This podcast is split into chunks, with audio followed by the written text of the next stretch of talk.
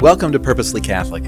This program is a critical part of how we assist parents with children in living up to their call to be the primary catechists and teachers of the faith in their homes. Over the course of our time together, we'll hear from Father Len McMillan as we discuss matters of the faith central to every Catholic family. Thank you for joining us. Hello, my name is Father Len McMillan, the pastor of St. Pius here in Coeur d'Alene, and this is our Purposely Catholic. And today we're discussing the fourth commandment, and we have a guest, Teresa Sanchez, who's recently married, just like ours. Is that right? uh, December 17th, so a couple Ah. weeks. What is that? A month almost, actually, right? A month on Tuesday. Going okay? Do you want me to talk to Mr. Sanchez? His actually his name is Dupre. I'm a widow, so my maiden name or my husband's name, my first husband was Sanchez. So Oh, Yeah. oh, okay. Well, welcome. I'm glad you could you. come here, and we're going to talk about the fourth commandment. Um, but before we do that, just want to have a running start at this. Back to the Ten Commandments. That um, after they ate the Passover, they're set free. They make it. The Hebrews make it to the Mount Sinai, Mount Sinai, um, and Moses receives the Ten Commandments. But before that, um, Sinai, there's all this on the top of the mountain. When God comes down to speak, there's all this fire and smoke, and the whole mountain shakes. And God says, on the third day, everybody's supposed to come up and they're going to talk to God. But just the voice of God is so powerful, it scares them. And they basically say, Don't talk to us, don't talk to us. God is so completely different that it frightens them. So, mm, interesting. So, with Christmas coming, God takes on human flesh in Christ, not to scare us, but to teach us. So, the voice of God is so scary. And the Ten Commandments, it starts the way of basic morality and teaching them the ways of God. So eventually we can really learn from God. And remember, if you eat the Lamb of God, the Passover, you're obligated to the morality of the Ten Commandments. If you eat the bread and drink the wine, you can't do these things because covenant, right? right. Don't do these things because love never does these things. And in Exodus, you keep the Ten Commandments so that you won't fall back into slavery. So the Ten Commandments are not about you have to do this, but they're really you do this so that you won't end up losing your freedom. Um, so it's about freedom and love. Um, and so remember in the Ten Commandments, three are about God, and seven is how you treat other people. And how you treat other people shows your love of God. And so we have this um, fourth one about honoring your mother and father. Um, and it's kind of interesting. I just want to mention this. does drive me up a wall, but admittedly, so many things do. Because people come to confession, kids will, and they say, Well, I broke the fourth commandment. I didn't obey my mother and father. Well, technically, the commandment is not obey. Um, and I do like this one. You must honor your father and mother, and it's the only one that follows with, and your days will be long. So it's actually not about obeying, it's about respect and honor. And I had this friend, or I have this friend, one of my close friends, when she was in high school, her parents were, her family was so poor, uh, the kids had to get part time jobs just to help pay like the electric bill and the food and all that other stuff. Now, you know, she's my age and her parents are elderly. All the kids are quite successful. But she looks back and says, you know, my great honor was I got to help my parents because I love them. I got to help feed my brothers and sisters. So, in one sense, like that's a great example of honoring your mother and father. To dumb it down to um, just obeying, slavishly obeying, I think dishonors God. Uh, now, later I do like in the Bible flesh out that uh, parents should also show dignity to their children. That'll be mentioned, um, but it's not obey. Um, because what if, like I said to kids, well, what if your parents are wrong about something? Um, so obeying something that's wrong does not honor your parents. It's so funny because today we were learning about Martin Luther King Jr. and, we talked, the students and I talked about that you know that's a law that was a law at the time but just because it's a law do you have to obey it is it morally correct to obey a law that you know is bad or immoral or and we had that whole conversation so i mean you know Wow. it comes down to society too Yeah, and think about it. You disobey or you obey um, immoral law, you are hurting God. Remember, how you show respect to God is by loving honor other people. Others. You do something that um, hurts other people, even if it's legal, it still dishonors God. Um, so it's it's honor, it's respect. And there's this um, uh, story called Manf- Mansfield Park by Jane Austen, and it's this Austen novel. And in it, the father forces the girls to be obedient. That's what he forces. And they have the outward appearance of being very well behaved, only when the strong hand of authority is over them. But once it's removed, they do horrible things.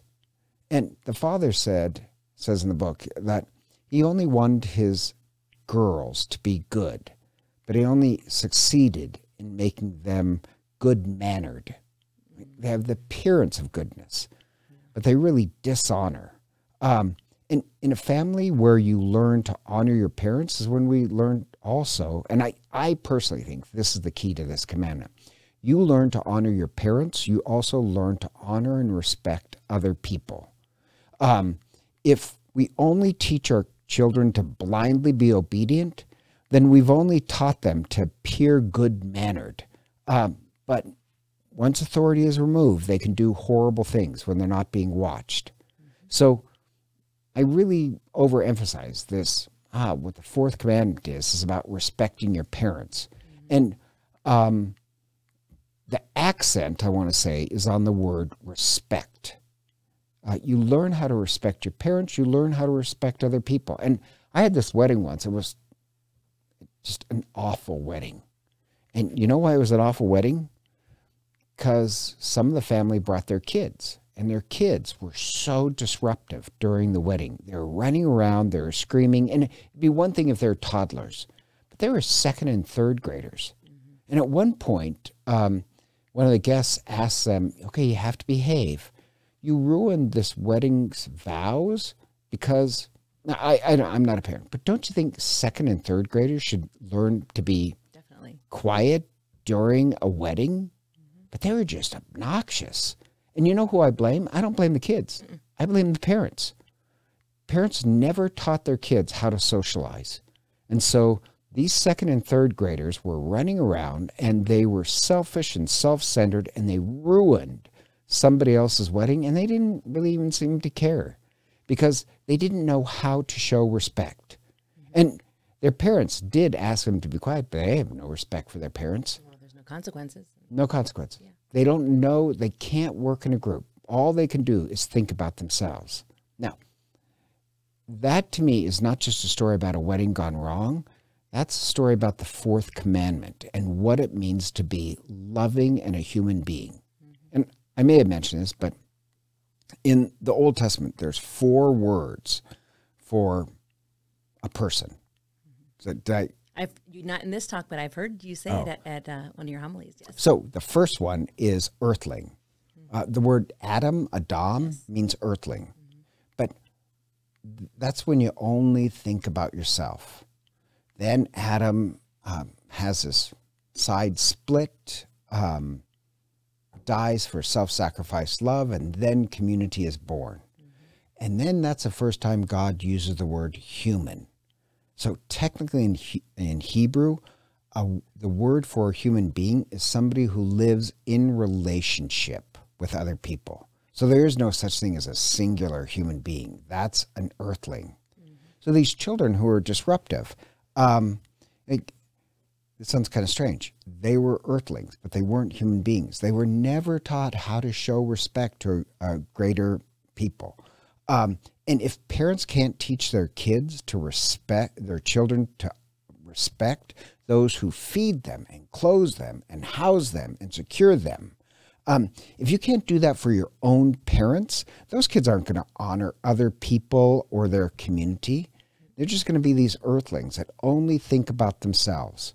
Well, the family's the domestic church, right? So, and we always tell parents, you're the primary educators of your children. It starts with you. Right. And yeah, if your children are talking back to you and calling you names or, or just ignoring you and not listening to you, well, yeah, you're teaching them that that's okay if you're not, if there's no consequence, if there's Oh, no, the larger consequences, I think it actually destroys society. Because this sounds strange. I do love Confucius.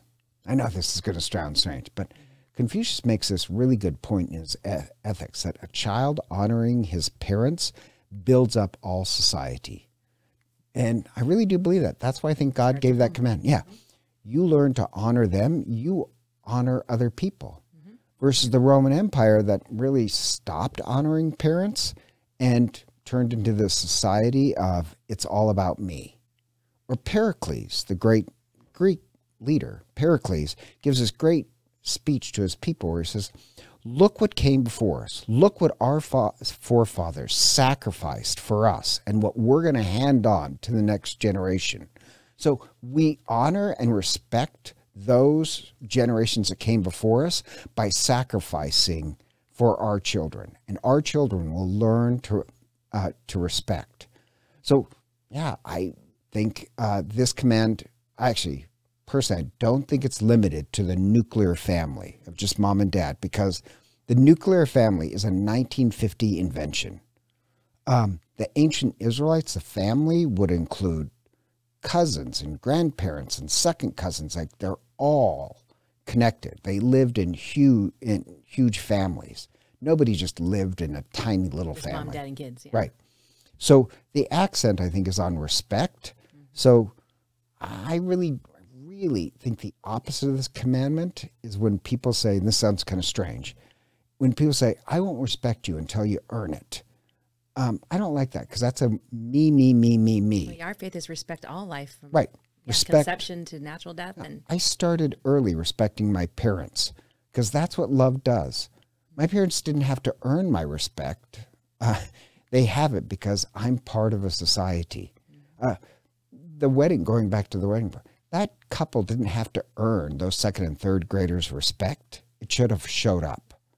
Um, so I think society is built by first a family that, oh, we respect other people and we respect our parents. Um, and I also kind of think, and this sounds kind of strange, I don't have kids, so, um, but I think parents have to teach their kids when they get older how to disagree and still respect their parents. I think a child should be allowed to disagree with their parents, but it has to do it in a way that's honorable and respectful because for the rest of their life, they're going to find people that they disagree with.